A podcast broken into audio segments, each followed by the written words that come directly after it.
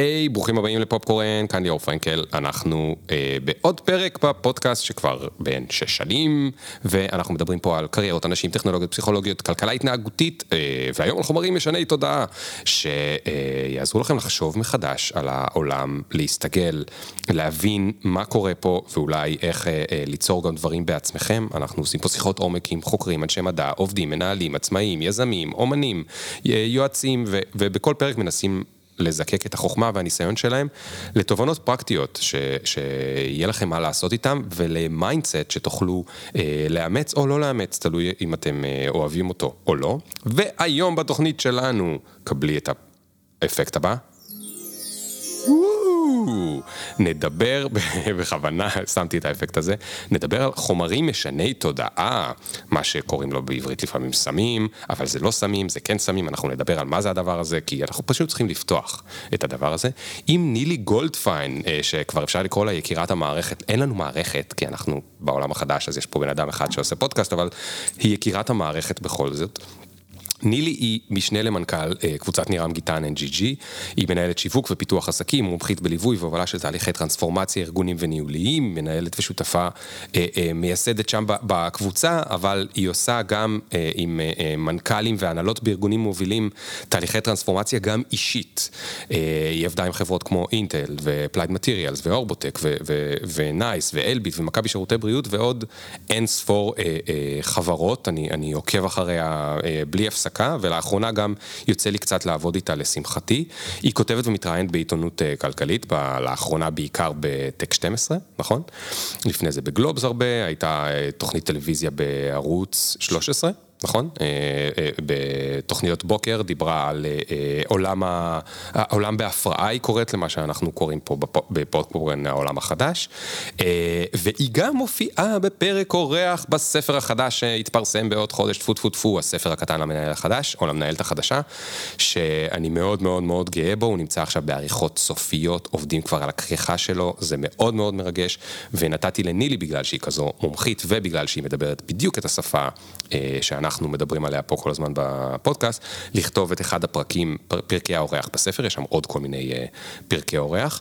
נילי גם עשתה איתי פה פרק על איך להביא רגש לארגון, אחד הפרקים שיהיה מפרקי השנה, אני כבר יודע, ואולי מהפרקים שהכי הצליחו בפודקאסט, אם לא שמעתם אותו, מאוד מאוד מאוד מאוד כדאי.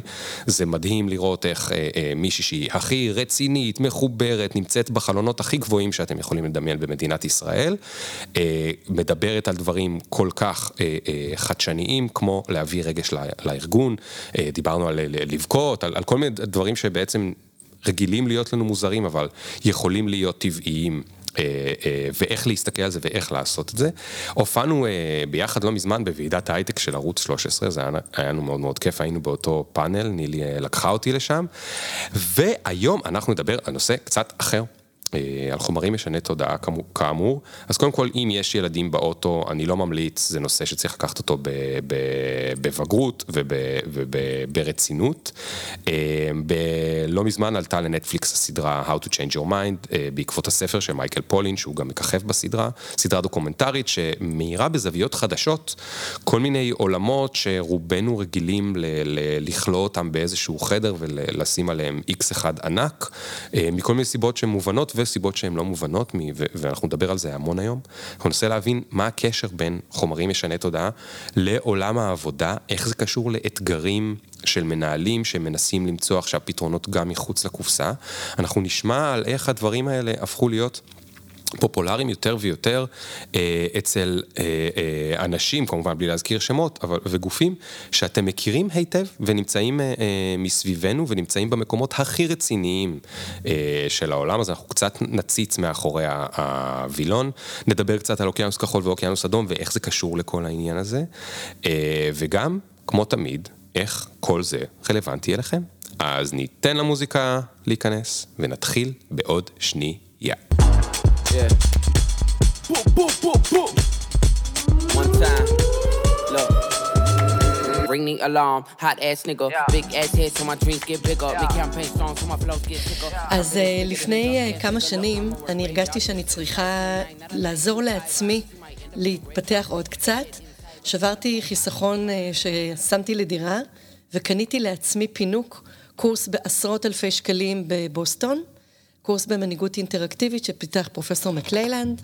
קניתי בגדים יפים כדי שאני אהיה אה, מאוד מחויטת ומעונבת בין כל האמריקאים, ונסעתי לשלושה שבועות לבוסטון. במהלך השבוע אני למדתי, אה, זה קורס שמסונף לאוניברסיטת הרווארד, אז הייתי צריכה להתלבש נורא נורא יפה, ובסופי שבוע לא היה לי מה לעשות בבוסטון, עיר אה, קצת משעממת, והייתי לוקחת טיסה לניו יורק קבוע, כי בניו יורק יש לי מלא חברים. ובניו יורק הזמינו אותי איזה סוף שבוע לאירוע עסקי מאוד יפה ומפולצן, והיה לי אה, נעלי עקב ושמלה שחורה קטנה, והיה לי ברור שאני אגיע למלון, אני אתקלח, אני אתלבש, אני אדפוק פן, ואני אלך למסעדה שבה היה האירוע, ואני אהיה מאוד ייצוגית ונהדרת.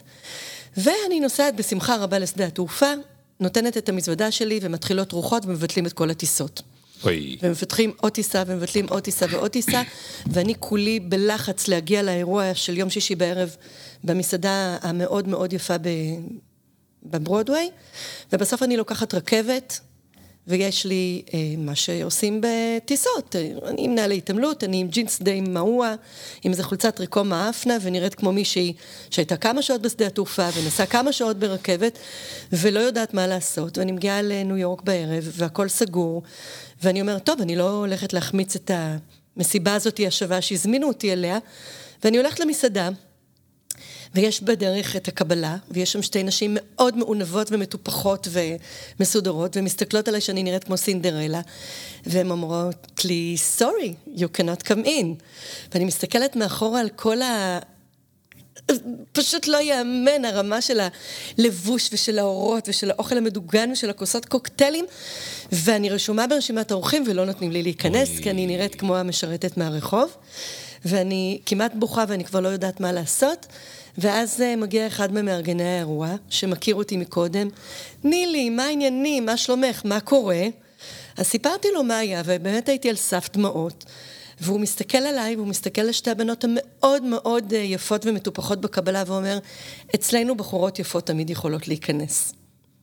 ונכנסתי לאירוע שכולם היו עם שמלות קוקטייל שחורות ועקבים, ופן, ו- ומה שזה לא יהיה, ואני עם קוקו, ועם ג'ינס, ועם טריקו, ועם נהלי התעמלות, והחלטתי שאני עושה עם עצמי עבודה שהחיצוניות לא קובעת. כן.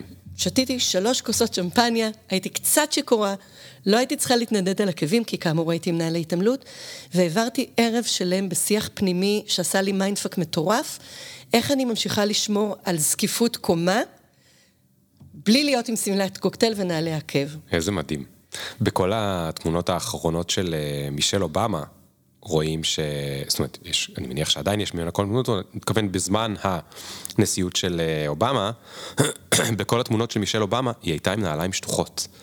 והיא תמיד עומדת לידה מישהי נורא חשובה, זה יכול להיות אה, איזושהי ראשת ממשלה, או איזה שרה, או מישהי מהפרלמנט וזה, והיא עומדת עם נעליים שטוחות, ומה שאני תמיד חשבתי שראיתי את התמונות האלה, זה שההיא לידה אומרת, קוסומו. אשת הנשיא הגיעה עם נעליים שטוחות, מה אני כל היום מסתובבת עם העקבים מהבוקר?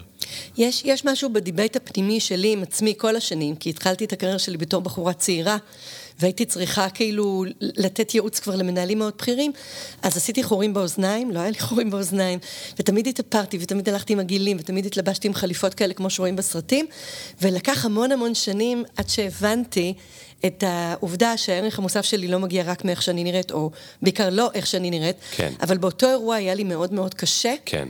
אבל, וכל הערב הייתי נבוכה, כל הערב היה לי קשה, כי גם כולם הסתכלו עליי, הם לא ידעו את הסיפור שבאתי את המזוודה ובאתי כן, ב- כן. ברכבת מבוסטון, הם חשבו שזה סוג של אמירה. כן. שאני בכלל לא רציתי לומר.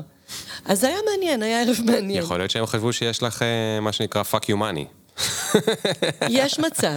שאת איזה עשירת הכוח שכל כך אה, לא אכפת לה כבר מכלום. יש מצב. אה, אותי זה הביך. נילי, בואי נתחיל עם אזהרה בטאבו לפני פרק שכזה. הסיפור של משנה תודעה אה, צריך להיות אה, נדון מאוד מאוד בכובד ראש מהרבה מאוד סיבות. הסיבה הראשונה זה שזה פשוט אה, מאוד עוצמתי, יש לזה הרבה מאוד כוח, ואיפה שיש כוח יש סיכוי להשחתה, אבל אה, בשביל האזהרה בטאבו, כל מה שקשור היום במשנה תודעה איננו חוקי במדינת ישראל. כן. יש מדינות שבהן זה חוקי, יש מדינות שבהן זה מקודש. במדינת ישראל, ואנחנו עדיין בביצה שלנו, mm-hmm.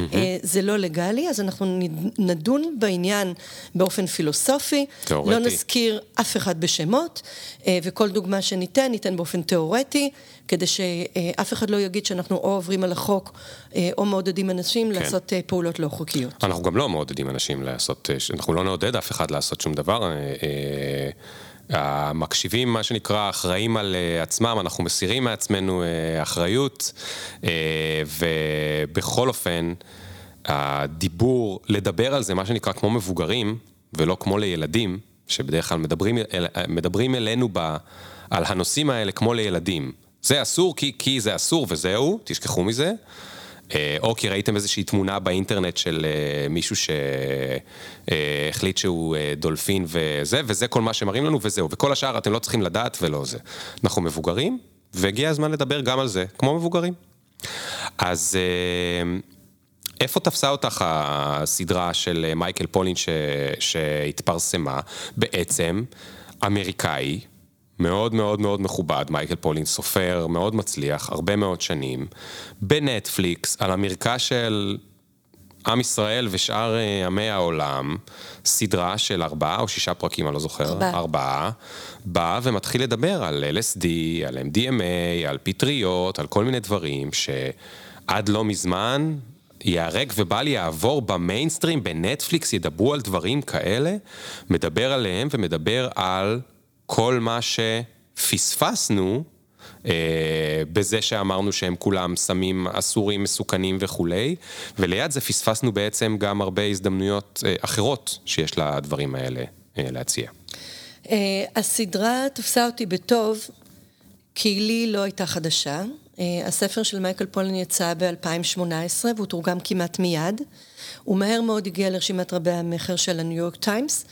לפני שנה וחצי כתבתי מאמר אה, שנקרא ניהול ומשני תודעה בג'י של הגלובס. אמרתי אז שעתידי העיתונאי מאחוריי, כי הייתי על הכריכה של הג'י.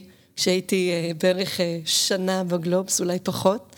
עתיד מאחורייך כי לא ידברו איתך יותר ברצינות? כי זה קורה מעט מאוד שעיתונאי שלא דן בפוליטיקה ובענייני השעה, מוצא את עצמו על הכריכה של הג'י. Mm.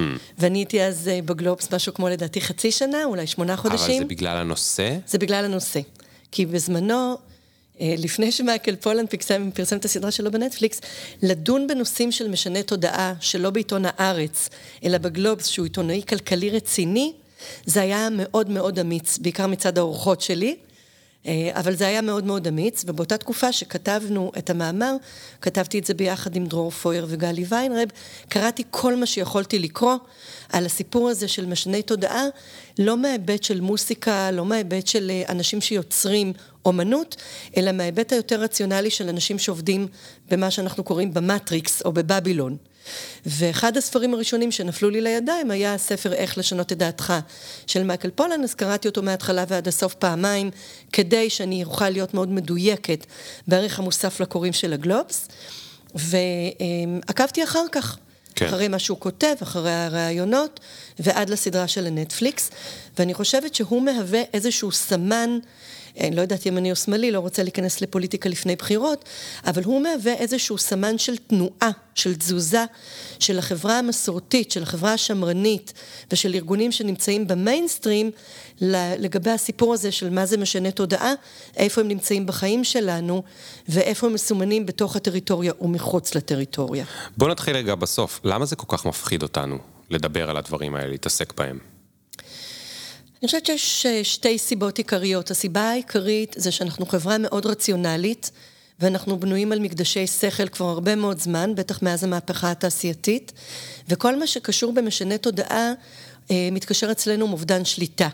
אנחנו מפחדים מה נעשה שם, מפחדים איך ניתפס. נעשה כשנצרוך אותם, אם, או באיזושהי אם, חוויה. אם ובמידה שנצרוך אותם, כן.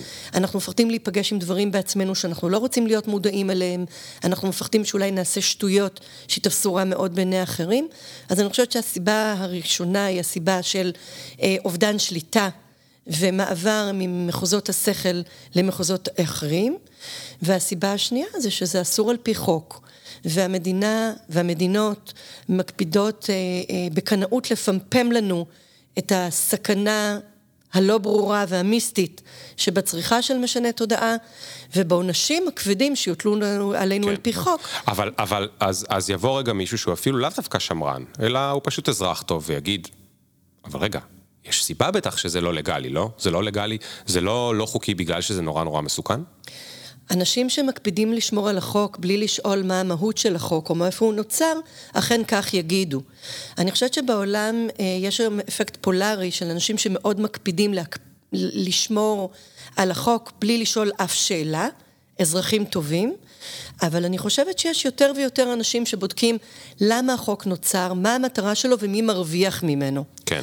אז אני חושבת שאנשים שמשנים את דעתם, או מחפשים בכל חוק למה הוא נוצר, יותר פתוחים היום לשמוע מה מסתתר מאחורי האיסורים, מה מסתתר מאחורי ההפחדות, למי יש מה להרוויח או להפסיד מאיזשהו איסור או מאיזשהו היתר. כן. מחשבה חופשית. כן. אני רוצה להוסיף סיבה שלישית. שהיא כמעט obvious, אבל צריך לדבר עליה. אני חושב שבמובן הכי ראשוני, אנשים מפחדים מהעיסוק ומהדיבור, אה, ובכלל אולי מהתנועה הזאת שהולכת לשחרר קצת מכל האיסורים האלה במשנה תודעה, כי אנחנו כן ראינו ורואים, אני נגיד גם גר בתל אביב, אז אני יוצא לי גם לחזות בזה פעם ב...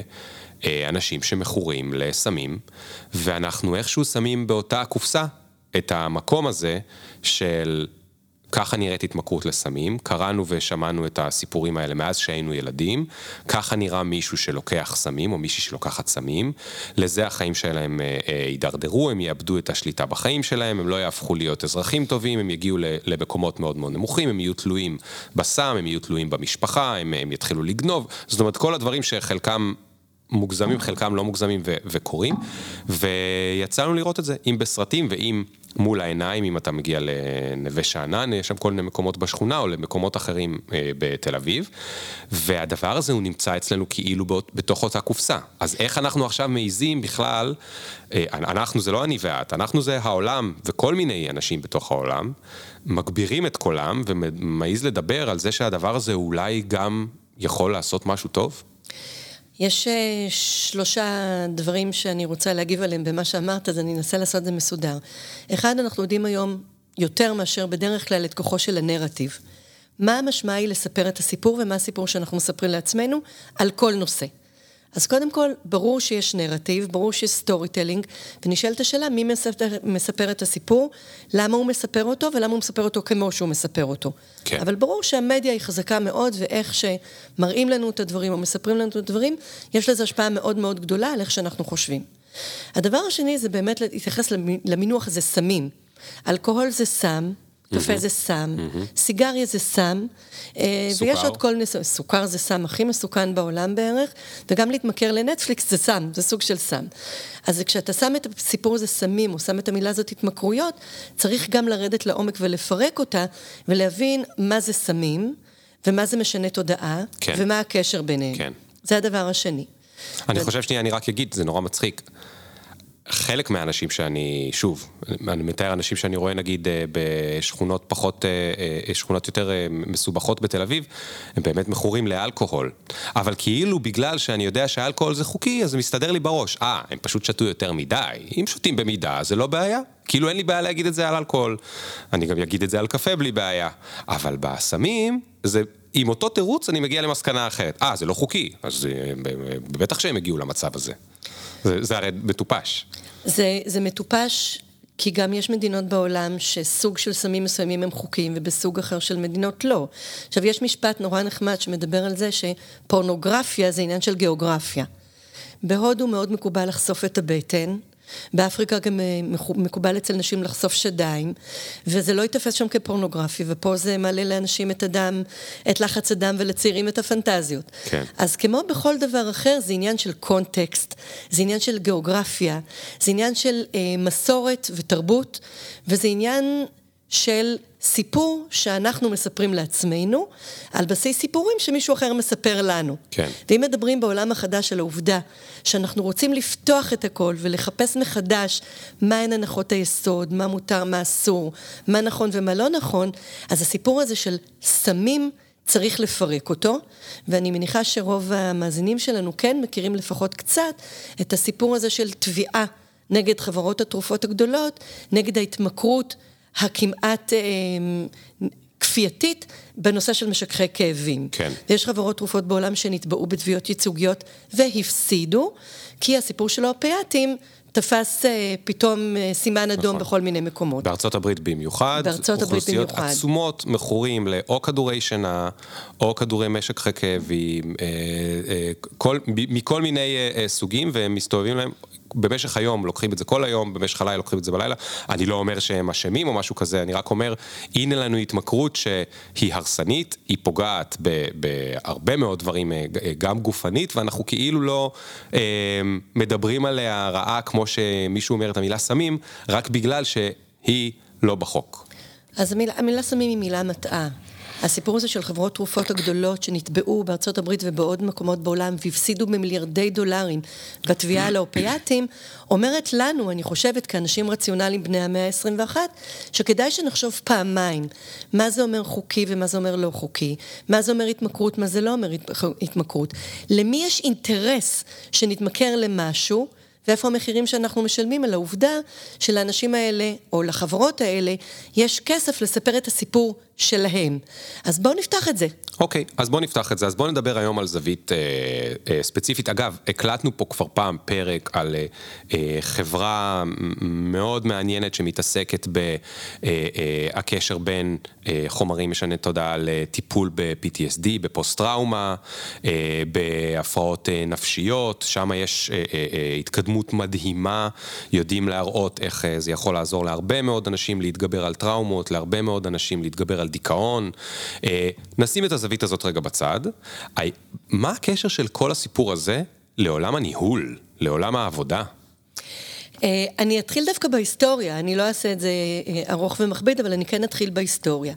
אנחנו יודעים היום שכמעט בכל מקום על פני כדור הארץ, בשבטים הקדומים שחיו פה, השתמשו במשנה תודעה כדי לתקשר עם אלוהים. עכשיו, אלוהים מוגדר בכל מיני צורות, זה יכול להיות ספיריטס, זה יכול להיות מישורי קיום אחרים, אבל בכל מקום בעולם השתמשו במשני תודעה כדי אה, לעשות טקסים דתיים. גם במדינת ישראל, יש אפילו בתפילה, בתפילת שחרית של הבוקר, מדברים על הסמים שהקטירו בבית המקדש, מדברים על הכהן הגדול ועל השימוש שלו אה, בכל מיני משני תודעה. אה, אפשר לשים את זה מאוד מאוד בצד, אבל זה קיים.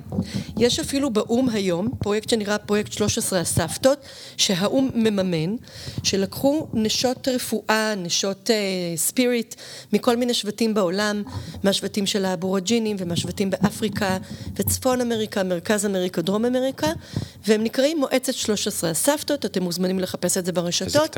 ומנסים לשמר, אחרי שהרבה מאוד שנים ניסינו להכחיד, מנסים לשמר ולהחזיר למיינסטרים את המסורות של השבטים, גם בריפוי מסורתי וגם במשני תודעה. כן. אז הסיפור הזה של חברה אנושית ומשני אה, תודעה, הוא קיים. ועכשיו מנסים באמת להחזיר אותו למיינסטרים ולתעד אותו. כן. דבר נוסף הוא שמעבר לסיפור של להתקשר עם אלוהים, של אה, לקבל מסרים מהספיריטס, כן משתמשים או השתמשו הרבה מאוד שנים בכל מיני שבטים בעולם, במשנה תודעה כבסיס לריפוי. Mm-hmm. יש למשל אה, צפרדע, נחשבת לצפרדע הכי ארסית בעולם, קוראים לה קמבו. היא חיה באמזונס, שכמות מאוד מאוד מזערית ממנה על חץ תהרוג בעל חיים אם אנחנו יוצאים לצוד, אבל כמות עוד יותר מזערית ממנה, כמות ממש הומאופתית, שמוחדרת לאור דרך קביעה קלה באפידרמיס, מהווה חיסון טבעי של הגוף. Hmm. אם אפשר להסביר את זה בצורה הכי פשוטה, הגוף כאילו כמו במחשב מפיל את עצמו, עולה מחדש, ובדרך כשהוא עולה מחדש, הוא כאילו מפעיל את ה immune system. לא הצליחו לשחזר את זה באף מעבדה, אבל הטיפול בצפרדע הקמבו כן מקובל היום בהרבה מאוד מקומות בעולם. אה, להגיד שזה נעים זה לא. יש בזה גם חומר שמשנה תודעה, אבל הוא משמש לריפוי per se, הוא חיסון טבעי. כן. והוא לא כל כך נחשב בפקודת סמים כי מדינות לא כל כך מכירות אותו. אז הוא כן. כאילו כזה אקס-טריטוריאלי, אף אחד לא ממש יודע איך להתייחס אליו. אבל הנה דוגמה. אז יש משנה תודעה, היו משנה תודעה, השתמשו בהם כמעט בכל התרבויות על פני כדור הארץ, בכל טריטוריה גיאוגרפית, באותו צמח שרלוונטי לאזור האקלים שבו אה, הוא נצרך, ולכן אנחנו לא מתחילים מאפס. התרבות אה, של המאה ה-20, המערבית, השכלתנית, הוציאה את זה מחוץ לחוק, עשתה לנו את המוות בעניין הזה, כן. וברוב המקרים המדובר הוא בדברים שמגיעים מהטבע, בפטריות, בקקטוסים, בגפן, ויש הבדל מאוד מאוד גדול בין חומרים שהטבע נתן לנו, לבין חומרים מסונתזים במעבדה. כמו LSD. כמו LSD, או MD, או יש הרבה מאוד דברים אחרים, אבל קודם כל, ברמה דיכוטומית אני אגיד, שבכל מה שהגיע מהטבע, אה, יש הרבה מאוד מחקר והיסטוריה בחברות האנושיות, ובכל מה שמסונטז במעבדה, זה לא כזה עתיק. כן. אז קודם כל נפריד בין מה שנעשה במעבדה למה שלא נעשה במעבדה. כן. אלכוהול, אגב, ברוב המקרים, זה דבר טבעי. Mm-hmm. עושים את זה מגפן, עושים את זה משעורה, עושים את זה מתפוחי אדמה, עושים את זה בהרבה מאוד דברים אחרים, אבל אלכוהול יושב תחת סם שקיבלנו מהטבע. כן. הוא אמנם עובר איזשהו תהליך של עיבוד, כמו הרבה מאוד דברים אחרים, אבל לא צריך להילחץ מזה. אם ישתמשו בזה במשך אלפי שנים, כנראה שיש בזה משהו. בואו נפתח את הראש. כן. אגב, זה גם מאוד מעניין מה ש... את כבר גם נתת פה נקודה אחת, אם אני צריך ל... לעשות קטגוריות, אה, נתת פה נקודה אחת שקשורה לקטגוריה של מינונים. נגיד, אנחנו יודעים שיש צמחים שבהם יש מינון מאוד מאוד מאוד מאוד מאוד מאוד קטן של קופאין, כי דבורים מאוד מאוד אוהבות קופאין.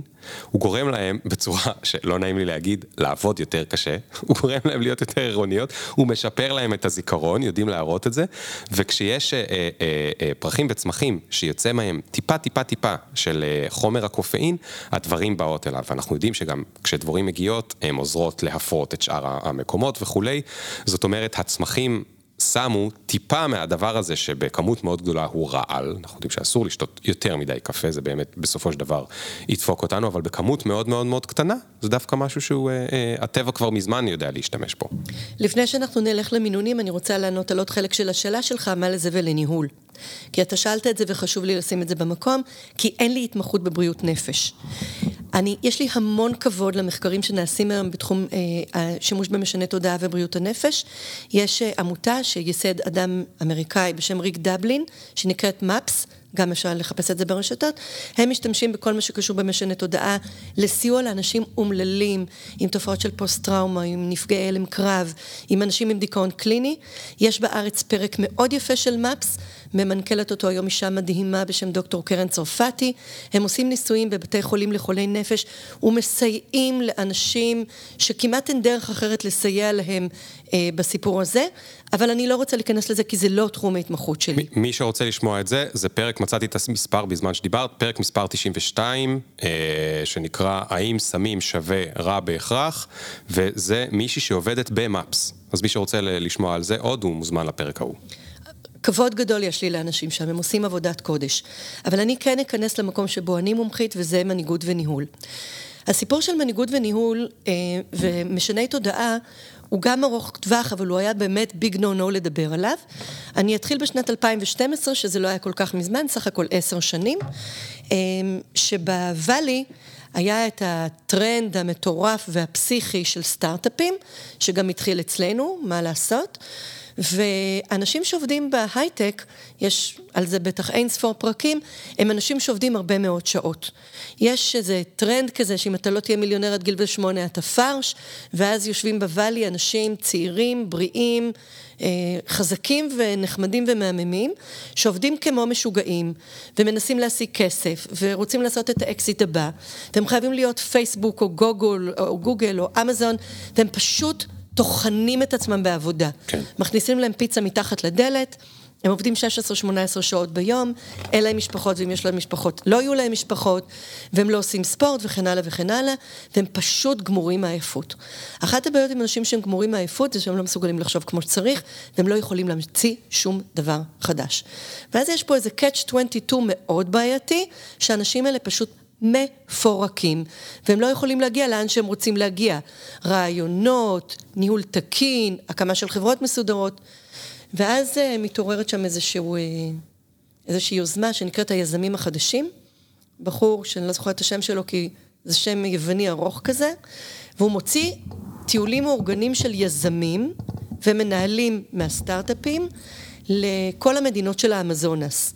Mm. כל מדינה שעוברת ליד האמזונה, אמ, יש לה שבטים, למשל שבט הקאצ'ו, כל מיני שבטים אחרים, שיש להם מסורות של שימוש במשנה תודעה, והבחור הזה, מייקל קוסטריץ קוראים לו, אמ, מחברת היזמים החדשים, לוקח תיירים לבנים, אנשי הוואלי, להכיר את המסורות האמזוניות, וחלק מהמסורות האמזוניות זה שימוש של שמאנים במשני תודעה, כשבמקור מי שהיה לוקח את משנה התודעה זה השאמן, והוא היה מטפל באנשים החולים או הזקוקים לעזרה, אבל התיירים האמריקאים מהוואלי לא רצו שהשאמן ייקח משנה תודעה ויטפל בהם, הם רצו את הריגוש ברמה יותר גבוהה והתחילו כן. לקחת בעצמם את משנה התודעה. הם גם רוצים להיות שאמן בעצמם. הם רוצים להיות שאמן בעצמם, אבל בעיקר הם רוצים את הגירוי הגבוה. אנחנו כולנו בחברה המערבית חיים על פול ווליום.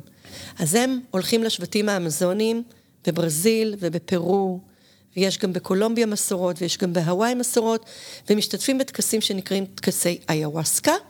אני פותחת טאב, האיוואסקה אה, הוא צמח, שבשפת הקאצ'ואה זה גפן הרוחות, כשמערבבים אותו עם עוד צמח שנקרא אה, צ'קרונה, זה נראה כמו תה, זה לא נטעם כמו תה, זה נטעם כמו יין מקולקל, כי זה גפן.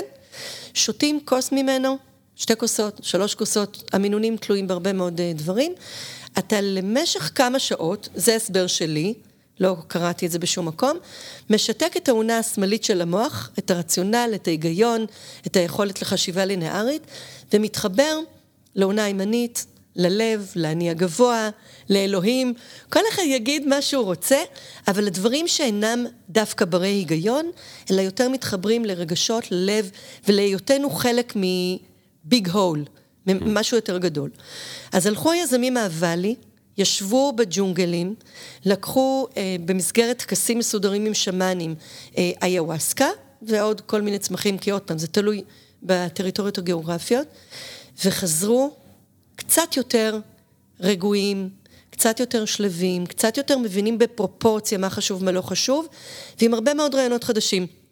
עוד פעם, אני לא רוצה להיכנס לשמות, אבל אה, יש לפחות שני יזמים שאני מכירה באופן אישי, שהקימו אחר כך חברה מאוד מאוד מאוד גדולה, שהמציאה איזו טכנולוגיה שלא הייתה קודם, ואחד מהם סיפר שהוא עשה איזה סטארט-אפ, הפסיד את כל הכסף שהיה לו, היה ממש לקראת פשיטת רגל, ואז הוא אמר, טוב, אני עוזב את הכל ונוסע לג'ונגלים, וחזר עם אותו רעיון שהפך אחר כך לחברה גדולה, וכמובן שכמו בכל מקום אחר, גם הוואלי, כמו ישראל, זה לא קיבוץ, זה המכבסה של הקיבוץ. ואלי זה הסיליקון ואלי. הסיליקון ואלי, כן, סליחה, אנחנו הסיליקון ואלי. המכבסה של הקיבוץ, מה זאת אומרת המכבסה של הקיבוץ? שכולם יודעים הכל על כולם, והכל עובר מפה לאוזן, וכולם יודעים עם מי אתה נמצא, ולפי הכביסה שאתה מביא באותו יום למכבסה, mm. זאת המטאפורה. אמ, והתחילו לספר מפה לאוזן, שיש דבר כזה. והיות ולא כל אחד יכול לאפשר לעצמו לקחת שבועיים, שלושה חופש ולנסוע לאמזונס, אז התחילו השמאנים מהאמזונס לאט לאט בתיווך של אנשים בקליפורניה. קליפורניה אני חושבת, הייתה הרבה שנים אה, בירת ההתנסויות החדשות, גם הטכנולוגיות וגם האחרות, ואנשים התחילו להגיע לטקסים של היוואסקה ולהשתמש במשני תודעה אחרים, כדי להירגע, כדי לתפוס פרופורציות, כדי להסתכל על האגו ממבט חיצוני, וכדי לחזור עם רעיונות חדשים שקודם לא יכלו לבוא, כי המוח והגוף היו מחוקים. Hmm. עכשיו, בדרום אמריקה יש את היוואסקה... עכשיו שנייה, אני רק רוצה להגיד, ת, זה בדיוק הייתה הדגמה איך נרטיב הוא כל כך חזק, כי מה אנחנו בדרך כלל אומרים? על מה אנחנו משתמשים, למה אנחנו משתמשים במילה מחוקים? מחוקים זה מסמים או מאלכוהול. הם, הם, הם שתו כל כך הרבה שהם היו מחוקים. They partied so hard, הם היו מחוקים. ואת פתאום מראה לנו, רגע מראה על עצמנו, הם עובדים כל כך קשה שהם מחוקים. הם עושים את מה שאנחנו רואים אותו כמקדש, העבודה והקפיטליזם והזה, הם היו מחוקים מעבודה, הם כבר לא יכלו to think straight. וואו, לא חשבתי על זה, אבל זה נכון. ואז כש... כשהתחילה ההתעוררות להבין שיש את הדבר שנקרא משנה תודעה, התחילו גם הרבה מאוד מחקרים בתחום, והתחילו לקרוא מחקרים שקודם היו big no no. למשל, יש חוקר וסופר קנדי שקוראים לו טרנס מקנה, שהוא חקר בשנות ה-60 וה-70, בתקופה של אה, סמים, לא, סמים סקס ו videotape, כל מיני כאלה, אבל הוא כתב הרבה מאוד על הסיפור הזה של משנה תודעה, והמחקרים שלו היו כמעט מוקצים מחמת מיאוס, ופתאום חזרו לחקור את המחקרים של טרנס מקאנה. כהנא, והוא דיבר גם הרבה מאוד על הסיפור של הפטריות, שמכילות חומר שנקרא פסילוסיבין. הפטריות במסורות הן בדרך כלל המסורות של מרכז אמריקה, שוב, כי האיווסקה צומחת באמזונס. במרכז אמריקה, אה, במקסיקו, בגואטמלה, צומחות כל מיני פטריות שמכילות כמויות גבוהות אה, אה, של פסילוסיבין, ובאותה תקופה פחות או יותר, שנות ה-70, שנות ה-70, הרבה, הרבה יותר מוקדם מאשר 2012, כן בארצות הברית אנשים מאוד מאוד נחשבים וכאלה מובילי דעת קהל. הגיעו למקסיקו, לאיזשהו מקום שהם פגשו שמאנית שקוראים לה מריה סבינה, שהיא הייתה הראשונה שהסכימה לעשות טקסים עם האנשים הלבנים שהגיעו מארצות הברית. יש הרבה סיפורים ומיתולוגיות ויש סרטים דוקומנטריים על מריה סבינה, אבל פתאום התחילו להבין שהסיפור הזה של משני תודעה אינם בהכרח סם מסיבות, או מקום שאנחנו רוצים להשתרלל, או מקום שאנחנו רוצים לברוח מעצמנו, או כל מה שרואים בסרטים של שיער ודומיהם, אלא זה יכול להחזיר איזון במקום שהאיזון הופר, כמובן בזהירות, ברגישות ובנחישות, אבל הסיפור הזה של אנחנו מחוקים מהעבודה, אנחנו נותנים מקום לשכל ולא נותנים מקום לאחרים, לחלקים אחרים במי שאנחנו כהוליסטים, גזע הומנואידי, גרם לקאמבק מטורף, מטורף, בכל מקום כמעט בעולם, לשימוש כמש... במשנה תודעה כמאזנים חזרה את תחום הניהול, כמאזנים חזרה את תחום היזמות והרעיונות. Mm. אז בשנות ה-70, שנות ה-80, מדברים על הרבה מאוד אה, חומרים מוסיקליים שנוצרו בעקבות השפעה של משני תודעה. כמובן שזה הכל מיתולוגיות אורבניות, כי זה היה אסור על פי חוק, אבל מדברים על הביטלס, שעשו את רוב המוסיקה שלהם כך, מדברים אולי על שר הטבעות, מדברים על אליסה בארץ הפלאות, יש כל מיני יצירות מופת כאלה שהמיתולוגיה האורבנית אומרת שהם נכתבו אה, תחת השפעה של משני תודעה, אבל היום בוואלי, האנשים הגדולים שנמצאים בראש החברות הכי גדולות הולכים ל Burning Man ומדברים חצי באופן חוקי על הסיפור הזה של מה עשו להם משני התודעה. אה, סטיב ג'ובס דיבר על זה, אה, גם ביל גייטס אה, שחרר כמה אמירות וכן הלאה וכן הלאה.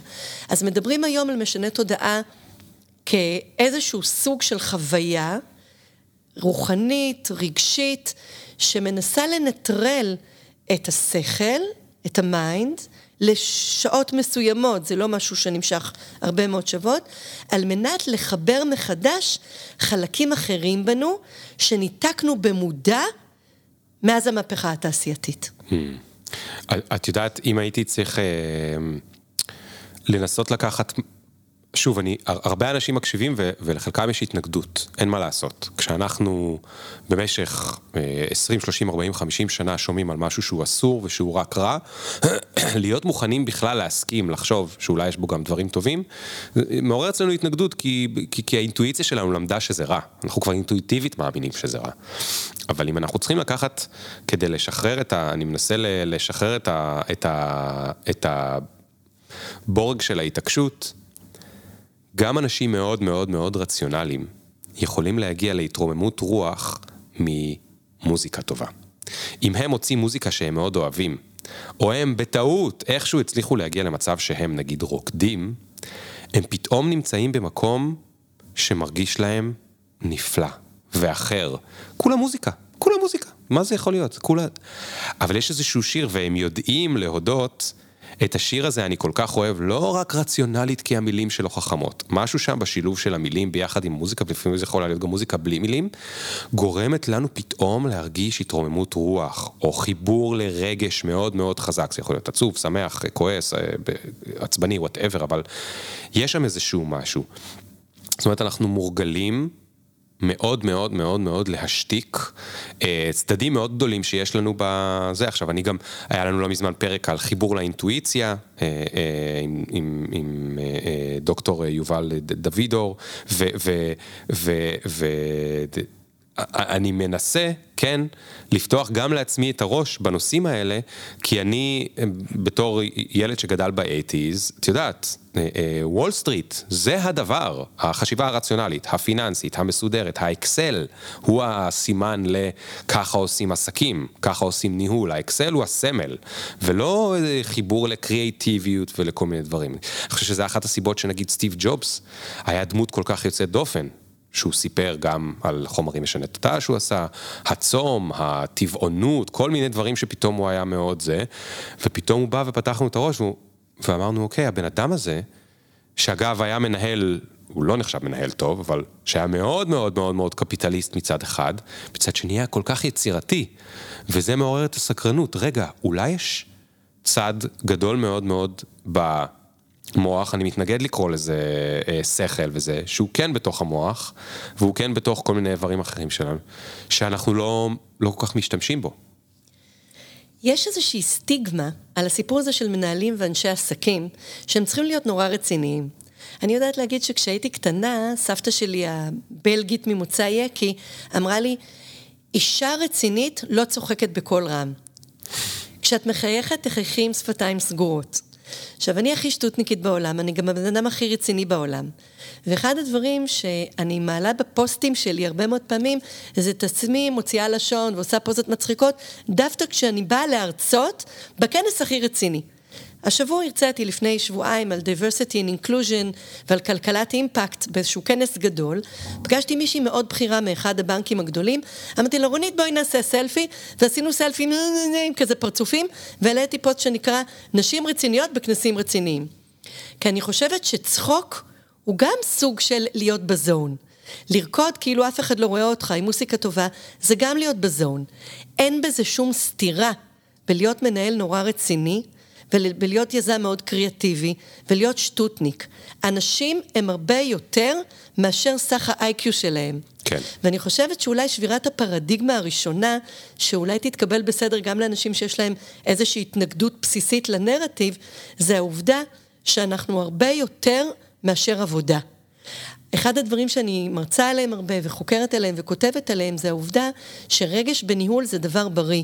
הוא דבר בריא מכיוון שיהיה רגש בניהול כך או כך, השאלה אם אתה מכיר בו או לא מכיר בו. Mm.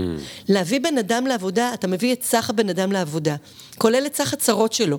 וארגונים שהתעלמו מהעובדה שבן אדם בא לעבודה עם סך הצרות שלו, ייכנסו לבעיה כי אנשים יהיו פחות פרודוקטיביים. הסיפור הזה של לשים על האג'נדה את העובדה שאנחנו הורים, ושיש לנו ילדים בבית, גם לגברים בינינו, הלו, והם רוצים ללכת הביתה כמה פעמים בשבוע, בשעה סבירה, כדי לראות את הילדים שלהם, והם משתמשים בשכל שלהם וברגש שלהם ובכל המכלול שלהם באופן מאוזן בין כל חלקי החיים שלהם, כן. זה בריאות נפש. כן. אחד הדברים שדיברתי עליהם אה, כמה פעמים בכמה מקומות, זה העובדה שיש הרבה מאוד אנשים, בעיקר מנהלים, שלוקחים סמים. ואני מדברת על סמים במובן החוקי של זה. תרופות נוגדות דיכאון, תרופות נוגדות חרדה, אה, תרופות להתעוררות, תרופות לאיזון, תרופות לשינה. אה, הפרעות קשב וריכוז. כן, הפרעות קשב וריכוז. יצא לי ללוות סגן אלוף בדרך החוצה מהצבא בתהליך... שנקרא אה, ליווי משתחררים בדרגים בכירים, והוא סיפר לי שבמשך ה-10-12 שנים שהוא בתפקידי פיקוד בכירים, כל פעם הוא היה לפסיכיאטר הצבאי, הוא היה רושם לו הגדלת מינון של כדורים. כן. למעלה משנה וחצי מאז שהוא השתחרר, והוא עוד לא גמר לרדת מכל הכדורים, כי צריך לעשות את זה מאוד מאוד בהדרגה. אז זה לא סמים. אז רגע, אבל זה כאילו נשמע אחר לגמרי ממה שקורה עם חומרים משני תודעה. כי דווקא משום זאת אומרת, אני לא יודע אם זה בגלל שהם לא חוקיים, אבל גם בגלל שזה פחות מקובל, כשאנשים מדברים היום על ל- ל- להשתמש בחומרים משני תודעה, הם מדברים על שימוש שהוא מאוד מאוד מוכוון, יש בו הרבה מאוד אינטנט, יש בו הרבה מאוד פוקוס, יש בו הרבה מאוד תשומת לב. זה נורא מצחיק, נגיד מישהו לוקח באמת תרופות נוגדי דיכאון. הוא לוקח את התרופה, שותה מים וזהו, הוא, הוא, והוא ממשיך והוא מנסה, הוא לא חושב על, ה, על הכדור, הוא לא מתעסק בכדור, הכדור זה משהו כזה קטן שהוא עושה כדי להמשיך להתנהל בצורה רגילה. דווקא על החומרים האלה, אולי משום שהם לא חוקיים ואולי משום שיש להם אה, תופעות יותר חזקות או אחרות, אנשים לוקחים אותם מאוד מאוד מאוד ברצינות דווקא. זאת אומרת, הם יכולים לפעמים להתכונן אליהם שבועיים או שלושה או חודשיים. אה, אה, בשביל חוויה אחת שתארוך 24 או 48 שעות, הם גם ידעו יום אחרי או יומיים אחרי לקחת חופש כדי להתמודד עם הדבר הזה, זה נורא מצחיק. דווקא הדברים שהם כאילו לא חוקיים, אנשים לוקחים אותם הרבה הרבה יותר מרצינות מאיזה כדור שפסיכיאטר אה, רשם לי ו...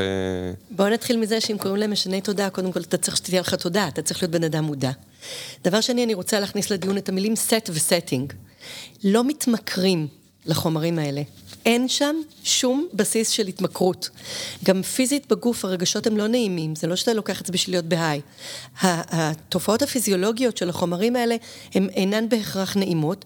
זה לא לוקח 24-48 שעות, הכי הרבה שזה לוקח זה 12 וגם זה אתה צריך לקחת כמות מאוד גדולה כדי שזה יקרה. מדברים על שעות ספורות. עכשיו, המילים set ו-setting הן מאוד חשובות. לא לוקחים את זה למסיבה, או לא לוקחים את זה בשביל אה, להיות בהיי ברחוב, ראש. או לתפוס ראש. אה, זה מאוד מאוד מאוד מוקפד ומנוהל. אחד הדברים שאני כן יכולה להגיד לטובת כל המנהלים הבכירים שאני מכירה, שעושים שימוש במשני תודעה לצורכי התפתחות אישית, הם חוקרים על זה, הם לומדים על זה, הם עושים תהליכי הכנה, גם נפשיים וגם פיזיים. אוכלים בצורה מאוד קלה, לא צורכים אלכוהול, לא צורכים קפה, לא צורכים תרופות, משהו כמו שבוע אה, לפני הטקס. קוראים לזה טקס by all means, זה טקס. באים עם התכווננות, באים למקום מוגן, חושבים קודם מה רוצים להוציא מזה, עושים את זה עם אנשים ובמרחב מוגן, לא במקום שיכולים לקרות כל מיני דברים רעים. וכשאנשים מודעים, בוגרים, משכילים, אינטליגנטים ואחראים עושים את המסע, ככה קוראים לזה, הם יכולים להתחבר לכל מיני מקומות שונים מאשר השכל, הם יכולים ללמוד על עצמם ועל היחסים שלהם עם הסביבה יותר נכון, יותר מהר, מאשר שנים של טיפול, ומי שעושה את זה רק בשביל החוויה, הוא מהר מאוד מפסיק לעשות את זה, כי זה לא כיף. כן. אנשים שעושים את זה, עושים את זה באמת כדי ללמוד ולהתפתח, וכי הם מרגישים שהמידעים שהם מצליחים להבהיר לעצמם במהלך אותו פרק זמן שבו הם במסע, כן משנים להם את החיים, לא בקטע של לקחת כדור כחול או כדור אדום ולשכוח מדברים אחרים, אלא בקטע של ניהול מערכות יחסים עם הסביבה ועם עצמם. אה, מנהלים בכירים שעבדתי איתם, שכן שיתפו אותי אה, שעשו שימוש במשנה תודעה, מדברים על אגו בצד, מדברים על חמלה לזולת, מדברים על העובדה שכשהם עובדים בצוות, גם אם יש אנשים שמעוררים בהם התנגדות, ותמיד יהיו כאלה, הם יודעים יותר נכון לקמבן את האנשים האלה לתוך המרחב שלהם ולהוציא מהם את הרעיונות הטובים בלי שהאישיות המעצבנת שלהם תעלה להם את הסייף. כן. מדברים ואת על... בעצם, רגע, אני רק, רק כדי לשים את הפורמט שאת מדברת עליו, מדברת על אנשים שיצאו למה ש... כינית קודם מסעות, אוקיי? שזה אומר שאחת לכמה זמן, או פעם אחת, חד פעמי, הם הלכו לאיזשהו מקום מוגן ומסודר, ושם עשו את זה בצורה זה, הכל אה, לכאורה ועל פי שמועות אה, ממקורות זרים, אנחנו לא יודעים אה, שום דבר על הדברים האלה. את לא מדברת על שימוש יומיומי, או שבועי, או חוזר. קודם כל אמרתי שוב, אי אפשר להתמכר לחומרים האלה, להפך. לפחות על האיוואסקה יש כבר מחקרים באוניברסיטאות מובילות של לקיחת האיוואסקה בצורה מבוקרת ועם אה, הנחיה אה, של בן אדם שמבין, עוזר להיגמל מהתמכרויות להרואין ולקרק. אז יש דווקא אה, אלמנט אנטי-התמכרותי בחומרים הטבעיים האלה. לא מתמכרים לזה, אין התמכרות. אין מה לדבר על שימוש יומי, אין מה לדבר על שימוש שבועי. אנשים שיוצאים למסעות האלה, לפחות אם אתה צריך לנסוע לג'ונגל, אתה עושה את זה אחת לשנה, אחת לשנתיים, אחת לשלוש שנים. אנשים שכן, במרחב שבו הם נמצאים, יש אפשרויות לעשות את זה לעיתים יותר קרובות, כי השמאנים מהג'ונגלים באים למדינות השונות ומעבירים טקסים, על פי שמועות כמובן. עושים את זה פעם בכמה חודשים, או פעם בשנה, שנתיים. התופעות הפיזיולוגיות הן אינן נעימות. לוקח זמן לצאת מהמקום הזה שמתחבר לחוויות חוץ גופיות, ועושים את זה ממש אחת ל... אחת ל... גם אנשים רציניים שאני מכירה שעשו את זה, אמרו לי, אני לא חוזר למסע עד שלא גמרתי למצות את התובנות של המסע שכבר ראיתי. זו חוויה מאוד מאוד חזקה, זה כמו לרוץ מרתון. אתה רץ מרתון, אתה מתאמן לזה הרבה מאוד זמן, אתה רץ את המרתון, הגוף שלך מתעייף, אתה צריך לתת לו מנוחה אם אתה בן אדם אחראי. אתה לא קורע את עצמך, כן. כי אתה תעשה לעצמך נזק בלתי הפיך. אז אנשים שעושים את זה, בדרך כלל עושים את זה יותר מאשר פעם אחת, אבל עושים את זה ברציונליות ובמודעות ובתכנון. פעם ב, כשבין לבין המסעות הם מטמיעים בשגרה שלהם, ביומיום שלהם, ביחסים שלהם עם עצמם ועם הסביבה, את המסקנות ואת התובנות כן. שהם קיבלו במסע הקודם. זאת אומרת שאת אומרת שראית מנהלים שהפכו, או לפחות מעידים על עצמם שהם הפכו למשל ליותר אמפתיים, ליותר עם חמלה, גם לאנשים שהם רגילים לריב איתם במקום העבודה ועכשיו הם פחות, זה לא כי הם לקחו היום בבוקר משהו, זה כי יכול להיות שלפני שלושה חודשים או חצי שנה, הם היו באיזשהו מסע כזה שארך אה, יום אחד. אה, שוב, בהשוואה לנגיד תרופות אה, נוגדי דיכאון, שאם היום הפסקתי לקחת, מחר אני יכול לחזור להרגיש אה, אה, רע, ו, ואולי בגלל זה אנחנו קוראים להם או מכנים אותם משני תודעה, כי הם משנים לנו משהו, אבל זה נשמע נורא מפחיד לשנות תודעה. אלברט איינשטיין אמר שמוח שכבר קלט רעיון מסוים לא יכול לחזור לממדים הקודמים שלו. כשאתה מתפתח והתודעה שלך משתנה, אתה כבר לא יכול לחזור למה שהיית קודם, התודעה שלך משתנה. כן. אני חושבת שאחד הדברים שאני ראיתי, כשכתבתי את המאמר לגלובס, אני ראיינתי עשרות מנהלים שעושים שימוש במשנה תודעה באופן קבוע, אבל לא מדובר בגלולה ברמה יומית, אלא אנשים שעשר ושתים עשרה שנים נוסעים באופן קבוע לפרו, לג'ונגלים, או נוסעים לכל מיני מקומות שאפשר לעשות את הטקסים האלה או את המסעות האלה אה, פעם בכמה חודשים או פעם בכמה שנים, אבל כן באופן מצטבר נמצאים על הטרק של להשתמש במשנה תודעה, והם אומרים שהם משתנים מאוד. וכשהם מסתכלים על עצמם בפרספקטיבה ומנסים לבדוק, כי שאלתי, מה השתנה? הם מדברים על חמלה, הם מדברים על אמפתיה, הם מדברים על היכולת להיות ב state of mind של כולנו אחד, ושהאושר שלך משפיע על האושר שלי אם מה זה אנחנו עובדים הכולנו ביחד. אחד הזה? מדברים עליו הרבה גם בסדרה. מה זה הכולנו אחד הזה? הרי, את יודעת, גם, אנחנו רגילים, אנחנו הרבה פעמים משנים תודעה, נכון? אנחנו עושים, הנה, יש פה פודקאסט, הוא כבר קיים שש שנים, אנחנו מדברים על נושאים של העולם החדש כבר שש שנים. אני מקווה שזה משנה לאנשים קצת את התודעה, אבל... כשהולכים לאיזשהו טקס כזה, זה לא שיש שם איזשהו מורה ואומר, יאללה חבר'ה, עכשיו בואו נשנה לכם את התודעה, נגלה לכם את המטריקס. זה משהו שאתה עובר עם עצמך בעיקר, לא? אז איך, איך זה מש... איך, אם זו התודעה שלך, איך היא משתנה? זה כל מה שאתה מכיר. וואו, איזו שאלה טובה זאת. יש אה, שבט אה, במרכז אמריקה שנקרא שבט, שבט ההופי. אה, שבט נכחד כמובן, כי אנחנו מאוד נאורים והכחדנו את כל האינדיאנים. אנחנו זה הגזע הלבן, למרות שאני לא כזאת לבנה. אבל האמירת שלום שלהם זה הומיטה קויאסין. הומיטה קויאסין זה בעברית קוראים לזה כולנו אחד, ובאנגלית התרגום We are all related. יש סרט נפלא שאני מאוד ממליצה לראות, שנקרא פטריה פנטסטית, הוא כאן בסינמטק, עכשיו אפשר למצוא אותו ברשתות, הוא גם נמצא בנטפליקס, שמדבר על מה זה פטריות, לאו דווקא פטריות שמשנות תודעה. כל פטריה באשר היא, מה זה הפטריות בתוך כדור הארץ, ואומרים, זה לא צמח וזה לא חיה וזה לא בן אדם, זה כאילו גזע אחר, ומספרים על מה הפטריה מבחינה מדעית מביאה לעולם. אבל התפיסה של הומיטה קויאסין, של כולנו אחד, מדברת על העובדה המאוד מדעית, שכל מי שנמצא על פני כדור הארץ הוא חלק מאקוסיסטם. יש לנו קשר לאדמה, והאדם משפיע על האקלים, והאקלים משפיע על האדם, והחיות משפיעות על הצמחים, והצמחים משפיעים עלינו, וכולנו בסך הכל על פני כדור הארץ נמצאים ב fucking ecosystem אחד. אז אם אנחנו הורסים את האקלים, האקלים הורס אותנו. אם אנחנו הורסים את החיות והם ייכחדו, אז אנחנו נהיה בבעיה אחרת. כן. כולנו קשורים באיזשהו ecosystem אחד גדול, ולכן, אם אתה מאושר או לא מאושר, זה משפיע עליי. עכשיו, אני הולכת לעולם הניהול, עוד פעם, צר עולמי כעולם נמלה, אני הולכת לעולם הניהול, אם אני עובדת בתוך צוות או בתוך ארגון, ובתוך הצוות שלי או בתוך הארגון שלי, יש אנשים חולים, עייפים, דיכאוניים, זה מוריד לכולם את המורל. הרי אנחנו יודעים שמצב רוח זה דבר מדבק. Mm-hmm. אומרים fake it until you make it על חיוך בבוקר. אם אתה שמח, ואתה בא לעבודה שמח, זה מאוד ידביק את מי שנמצא מסביבך. אם אתה בא לעבודה ואתה חסר מוטיבציה לחלוטין, זה ישפיע על כל הצוות. כן. אז כשאתה משתנה, ויש לך יותר חמלה ויותר אמפתיה, ואתה יותר רואה את הזולת, ואתה יותר מתייחס לאנשים שעובדים איתך על כל המורכבות שלהם, זה משפיע על הצוות, זה משפיע על המחלקה, זה משפיע על האגף, זה משפיע על הארגון. אם כל הארגון משתנה, גם הלקוחות משתנים. כי כולנו גם בקשר באקו-סיסטם הגלובלי כן. העסקי. נכון. אז אנחנו מדברים על סיפור של אמפתיה, של חמלה, דיברנו על רגשות טובים בניהול, זה מאוד מאוד משפיע. אוקיי, ועכשיו נחזור לשאלה שלי. איך התודעה שלי משתנה אם אין שם איזשהו מורה שילמד אותי משהו חדש על התודעה? האינדיאנים של מרכז אמריקה, הם לא קוראים לצמחים האלה משני תודעה, הם לא מדברים במושגים האלה, הם קוראים להם teacher plants, המורים.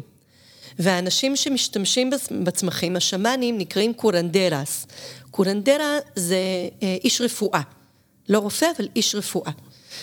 אה, הם אומרים שלצמחים יש תודעה, על זה אני בכלל לא מתחילה להתווכח, אני לא יודעת לומר, אבל הם אומרים שלצמחים יש תודעה, אגב, במחקרים של המדע המערבי, יותר ויותר הולכים לכיוון הזה. כן. שהצמחים מדברים, ושיש להם רגשות, כן. ושהצמחים... זה נשמע הזוי למי שלא זה, לכו לנטפליקס, לכו לרשת, תתחילו לחפש על המחקרים של הפרופסורים הכי חנונים שמרנים בעולם, על עצים, ועל תקשורת בין עצים, על פטריות, ועל תקשורת לאורך אה, מאות קילומטרים בין פטריות, על דבורים, וזה פשוט לא ייאמן, לא ייאמן מה שמגלים ב-10-20 שנים האחרונות. יש הרבה מאוד מחקרים...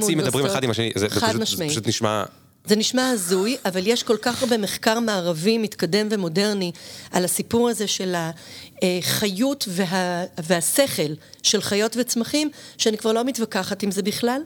אז אני לא יכולה להגיד כי אני לא מדענית, אם לצמחים האלה יש תודעה. אבל הם קוראים להם שיש להם תודעה. אבל הם קוראים להם שיש להם תודעה. ההנחה המקובלת באמזונס זה שלחיות ולצמחים יש תודעה, ושכולנו חלק משלם גדול אחד, ושכשאנחנו לוקחים את משני התודעה, הם מסייעים לנו, בני האדם, לגלות ידע חדש שלא היה קודם. אוקיי, אבל נגיד שאני לא מאמין שלצמחים יש תודעה. אני שואל את אה, נילי היותר מערבית. בסוף זה אני צריך ללמד את עצמי משהו חדש. אז איך אני עושה את זה? אז אני אגיד מה אמרו לי רוב האנשים, ואני מאמינה.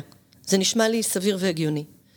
יש משהו, יש הרבה DMT, הצמחים האלה שלוקחים אה, בטקסים האלה, הם מכילים חומר שנקרא DMT, הוא נמצא בכל, בכל צמחים, גם אצלנו.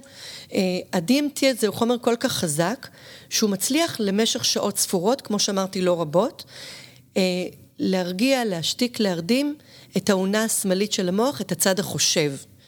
אה, יש ספר שאני חושבת שכבר דיברתי עליו גם בפודקאסט הקודם, שנקרא התקף התובנה שלי, של חוקרת מוח ידועה שקוראים לה ג'יל, ג'יל בולטי, שחטפה stroke, היא חטפה שבץ מוחי, והיא חיה חצי שנה, בלי האונה השמאלית של המוח. ממ. ונשארה בחיים, תודה לאל, כדי לכתוב על זה, כדי לחקור על זה. היא נחשבת היום לאחת מחמישים הנשים המשפיעות בעולם, כי היא ראתה וגילתה כחוקרת מוח, מה קורה כשחלק מהמוח שלה לא בתפקוד. Mm. אז הצמחים האלה עושים את מה שג'ל בולטי כותבת עליו לכמה שעות. כן. זוכרים הכל אחר כך, זה לא שאתה באיזשהו מקום שאתה בלי שליטה, אתה פותח את העיניים, אתה מסתכל מסביב, אתה רואה מה קורה לך, ואתה תזכור אחר כך את הכל. אה, כשהצד של ה-facts and figures, כשהצד האנליטי של המוח קצת נח, קודם כל זה לא מזיק לו. כי אצל הרבה מאוד אנשים הוא עובד שעות נוספות גם בלילה. כן. מנהלים זה אנשים ממוח מאוד disturbed. אז כשהוא קצת נח, זה סבבה בכל מקרה. ואז פתאום מתעוררים לחיים חלקים אחרים באמצעות ה-DMT. החלימה, היצירה, הרגשות. אנשים יכולים גם להגיע באמת למוצפות, אבל גם לחשוב על כל מיני רעיונות חדשים, כן. שנראים אולי כשהמוח ער הזויים, אבל הם לא כל כך הזויים. Mm. זאת אומרת שהם לאו דווקא, אם אני, אני מנסה להישאר פיגורטיבי, לאו דווקא מרחיבים לי את התודעה, אלא הם פשוט נותנים להיכנס למקומות שכבר נמצאים שם, אבל אני רגיל להשתיק אותם. בדיוק. זה הקולות שבראש. אם תסתכל באמת, אנחנו כן מכירים את המוסיקה של הביטלס, ואני חושבת שרובנו אה, קראנו את אליסה בארץ הפלאות. מי יכול לחשוב על זה? יכול לחשוב על זה. נכון. אנחנו נשים כל כך רציונליים, אנחנו אולי יכולים לפתח עוד פיצ'ר או עוד טכנולוגיה, אבל כל מיני רעיונות יצירתיים שהם לא וריאציה על הנושא של מה שקיים, כן. אלא מאיזושהי קפיצה קוונטית, לא יכולים לבוא מהאונה השמאלית של המוח. האונה השמאלית של המוח חושבת בקווים. האונה הימנית של, החו... של המוח חושבת בעיגולים, בתצורות זזות, בתנועה, בצבעים. אז אנחנו פשוט נותנים מקום לחלקים אחרים שקיימים בנו לבוא לידי ביטוי. עכשיו, עניין של אמונה, אם יש משהו גדול מאיתנו או לא גדול מאיתנו, אם יש נשמה, אם יש חיים אחרי המוות, אם יש ספיריטס שאינם יכולים לבוא לידי ביטוי באופן הרציונלי, האנשים לפחות שלוקחים חומרים משני תודעה, גם במאה שלנו וגם באלפי שנים שקדמו לנו, טוענים שיש. הנחת היסוד היא שיש לנו נשמה, שיש ספיריטס שאנחנו לא יכולים לתפוס במוח הקונספטואלית שלנו, וכשאנחנו קצת נותנים ל-left brain לנוח, אנחנו פתאום רואים את זה, מבינים את זה, מרגישים את זה. זה מכניס אותנו לפרופורציות, וכשאנחנו בתוך פרופורציות, אנחנו יכולים להתייחס לכל מה שמסביבנו בצורה יותר רגועה. וברגע שאנחנו מתייחסים לכל מי שסביבנו בצורה יותר רגועה, הרעיונות גם קופצים לנו, ואנחנו לא מיד עודפים אותם. כן. אנחנו לא ביואי, אנחנו כן. לא בפוזיציית יואי. כן. אנחנו זזים בעיגולים ובתנועה, שזה יותר מתאים לעולם כאוטי, כמו העולם שיש לנו עכשיו. מה בקשר לתחושת השליטה? איך, איך אנשים שיוצאים למקומות כאלה מסכימים לאבד שליטה? אנחנו רגילים להיות... ו, ותחושת השליטה שלנו רק הולכת, לא משנה אם היא מזויפת או לא, היא הולכת וגדלה. הורים היום יודעים בדיוק איפה הילדים שלהם נמצאים. אם הם עוד יותר קיצוניים, הם גם יודעים מה הילדים שלהם בדיוק רואים בטלפון ומה הם רואים בטאבלט, וכמה שעות הם היו עליו וכמה לא, ומה הם היו בבית ספר, וגם מה לימדו אותם ומה לא לימדו. השליטה שלנו בעבודה, במשימות, אנחנו מסונכרנים, אנחנו בקולבורציה, אנחנו בקו זה, קו זה, קו זה, co-working space, בכל, בכל מקום אנחנו נמצאים יותר ויותר ויותר בשליטה. איך זה שדווקא עם כל השליטה הזאת, הדבר הזה מתחיל, מצליח להיכנס אלינו? כל מי שעוסק במחקר יודע שהתמה הפרקטית של מחקר זה תזה, אנטיתזה, סינתזה. גם כשלומדים היסטוריה, רואים תופעות סוציולוגיות שקרו בעולם, שאנחנו חייבים לפעמים לעבור מקצה לקצה כדי להגיע לאינטגרציה. אני חושבת שדווקא בגלל ה control freak יות הפסיכית, המטורפת, שגם גומרת לנו את הצורה, מנהלים רוצים להרפות, הם רק לא יודעים איך. אז כשלוקחים חומר משנה תודעה, מגיעים למצב שבאמת למשך כמה שעות אתה פחות בשליטה על המחשבות שלך, אתה לפעמים גם פחות בשליטה על הגוף שלך, אה, ואז אתה או נכנע או מתנגד. אה, גם הכניעה וגם ההתנגדות מלמדת אותך הרבה מאוד על עצמך, אבל לאט לאט אתה לומד לשחרר. ואחד התמות המרכזיות בניהול, במחקר של אוניברסיטאות מערביות היום, מדברים על שחרור שליטה, על agility. על אג'יליות, כי כל הסיפור הזה של empowerment ואג'יליות, מדברים על העובדה שהעולם הוא זז כל כך מהר, ובכל כך הרבה כיוונים בו זמנית, שאם אתה תנסה להיות control freak, אתה תשבור את הידיים והרגליים, כן. הארגון שלך ייתקע, ולא יצליח לעמוד בקצב ובמשימות המרובות שצריך לעשות. כן. אז מדברים היום בניהול על זה שיש backbone, שצריך איזשהו אה, שלד ארגוני בצורה של vision, בצורה של values, אה, בצורה של אה, אה, guiding principles, אבל השרירים צריכים להיות מאוד מאוד גמישים. כן. אז- יש, אגב, יש אגב משהו שאנחנו עושים ביום-יום, שעובד בדיוק ככה, ואנחנו רגילים, אבל שם אנחנו לא, לא רגילים לחשוב שזה יוצא דופן, וזה נהיגה. בנהיגה אנחנו סומכים על עצמנו שאנחנו יודעים ללכת, אנחנו אפילו סומכים על עצמנו שנדע לקרוא את ה-Waze ולזוז זה זה, אבל אנחנו לא בשליטה כבדה מדי, להפך. אני ברגעים שיש לי פעם בכמה חודשים שאני ממש ממש ממש פתאום קולט שאני נוהג, אני נהיה נורא מפוחד. אימא'לה, איזה מפחיד זה, יש לי בידיים את ההגה הזה, ואם אני אקח את התנועה הכי קטנה הזאת, זהו, כל המשפחה שלי אה, הלכה. להפך, אנחנו נוהגים יותר טוב כי אנחנו נמצאים שם ב, ב, ב, בטוחים בעצמנו, יודעים שאנחנו יודעים לעשות את זה, ולכן קצת משחררים את השליטה. זו דוגמה מצוינת. אה, יש לי בת שסיימה עכשיו י"א, שמה הדס, אה, והיא עכשיו קיבלה רישיון, לפני שבועיים, ואני הורה מלווה, ואני יושבת ליד. וכשאני יושבת ליד זה פחד אלוהים, פחד אלוהים. ואני אה, מחזירה לעצמי את הנשימה ואת המודעות שהיא למדה אצל המורים הטובים, היא עברה טסט, היא עברה תיאוריה, היא בן אדם רציני בסך הכל, ואם אני אנסה לשלוט ולהגיד, תזוזי לכאן, לא תזוזי לכאן, תשתקי, אני גם... בעצמי כנראה התקפת לב, אני גם מלחיץ מאוד אותה. כן. אז אני יושבת בשקט, אני מתרגלת נשימה, ואני נותנת לה לנהוג, ואני חושבת שזו דוגמה אה, מצוינת. הסיפור הזה של שליטה, אנטי שליטה, כדי להגיע למצב שאני מבינה שבכאוס אפשר להתנהל. כאוס אי אפשר לנהל. זה מכניס לי פרספקטיבה על עולם בהפרעה, כמו ששום דבר אחר בחיים לא יכול להכניס. כן. אנחנו לא באמת יכולים לשלוט בכל הפרמטרים של הסביבה. אנחנו לא באמת יכולים לשלוט באנשים אחרים. אנחנו יכולים לאפשר...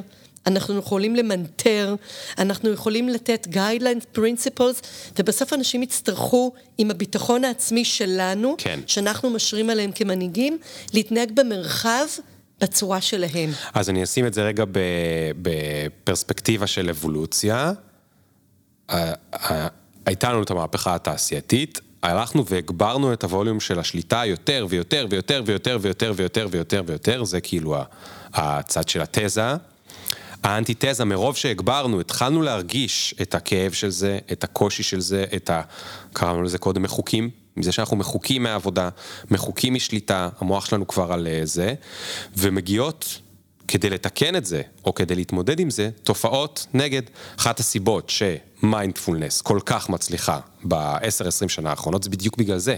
זה בשבילנו מין סוג של מרפא להתמודד עם השליטה המטורפת. אז אנחנו אומרים, תנו לנו קצת לשבת בשקט ולנסות לשחרר, לנסות לשחרר.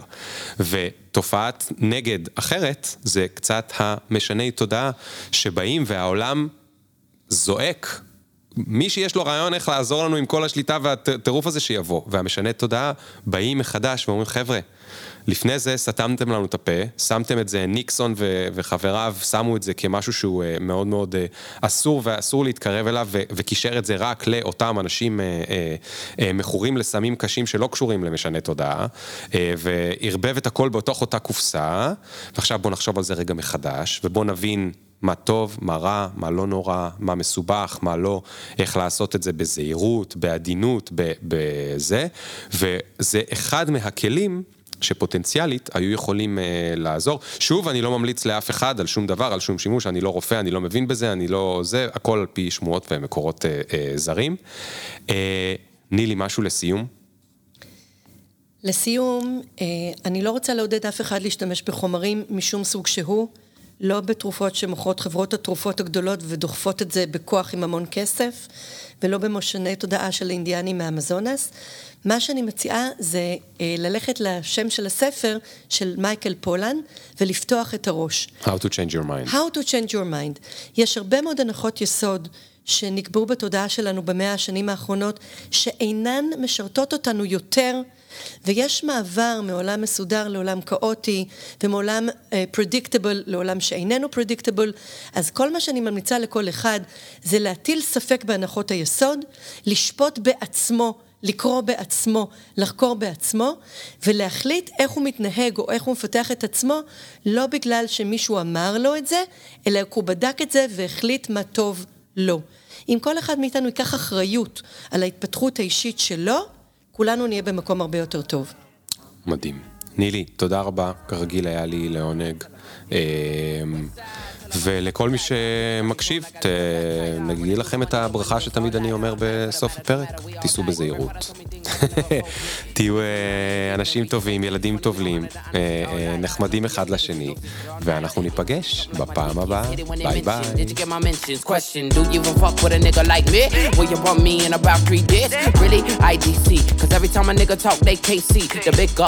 Fuck your filter, me can't go run, but me can't repeat. Nah.